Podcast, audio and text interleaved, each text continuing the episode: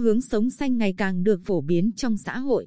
Trên địa bàn thành phố Quy Nhơn, thời gian gần đây xu hướng này đã xuất hiện nhiều ở các cơ sở kinh doanh ăn uống với sự ưu tiên sử dụng các vật dụng thân thiện với môi trường thay thế dần thói quen dùng sản phẩm làm từ nhựa sử dụng một lần.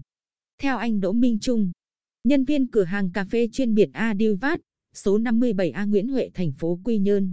Lâu nay, cơ sở cà phê A đã sử dụng ống hút làm từ cỏ bàng thay cho ống hút nhựa dùng cốc giấy thay cho cốc nhựa, dù giá thành cao hơn gấp 3 đến 4 lần. Điều này xuất phát từ việc chúng tôi hiểu rõ tác hại của sản phẩm nhựa đến môi trường, đồng thời tạo sự thân thiện gần gũi với môi trường tự nhiên đối với khách hàng. Tương tự, ở nhà hàng Santorino, 81 Trần Phú thành phố Quy Nhơn, hầu hết cốc đựng nước, ống hút và hộp đựng thức ăn đều làm từ nguyên liệu giấy đã qua xử lý đặc biệt.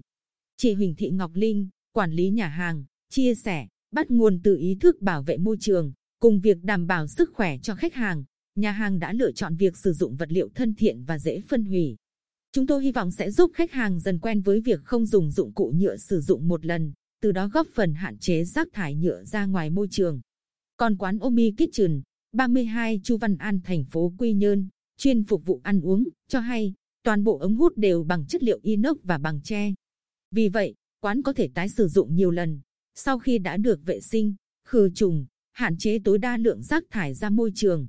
Hơn nữa, loại ống hút này có độ bền cao, giúp tiết kiệm chi phí. Ngoài ra, quán còn ưu tiên sử dụng bát, đĩa, cốc đựng bằng thủy tinh và sứ. Chị Đặng Ngọc Huyền, chủ quán, cho biết, thay đổi từ việc sử dụng đồ dùng bằng nhựa sang các đồ dùng làm từ chất liệu thân thiện với môi trường là sự cố gắng của chúng tôi. Tuy không thể loại bỏ hoàn toàn nhưng quán đã hạn chế tối đa đồ nhựa dùng một lần. Sự thay đổi này đã nhận được phản hồi tích cực từ hơn 90% khách hàng. Trò chuyện với chúng tôi, chị Nguyễn Thị Ngọc Trinh, khách hàng quen thuộc của quán, phấn khởi, nói Tôi là người ủng hộ lối sống xanh. Tôi thấy sự thay đổi này là dấu hiệu tích cực trong nhận thức của con người về việc chung tay bảo vệ môi trường từ những điều nhỏ nhất. Theo ghi nhận, ngoài những cơ sở kinh doanh nói trên, trên địa bàn thành phố còn rất nhiều hàng, quán ăn, giải khát cũng đã có sự thay đổi, hạn chế sử dụng đồ nhựa, Hạn chế sử dụng đồ nhựa không chỉ là một xu hướng mà là giải pháp nhằm hạn chế lượng rác thải nhựa ra môi trường. Cùng với hiệu quả tuyên truyền từ các cơ quan ban ngành, giải pháp này đang dần lan rộng và được người dân đón nhận.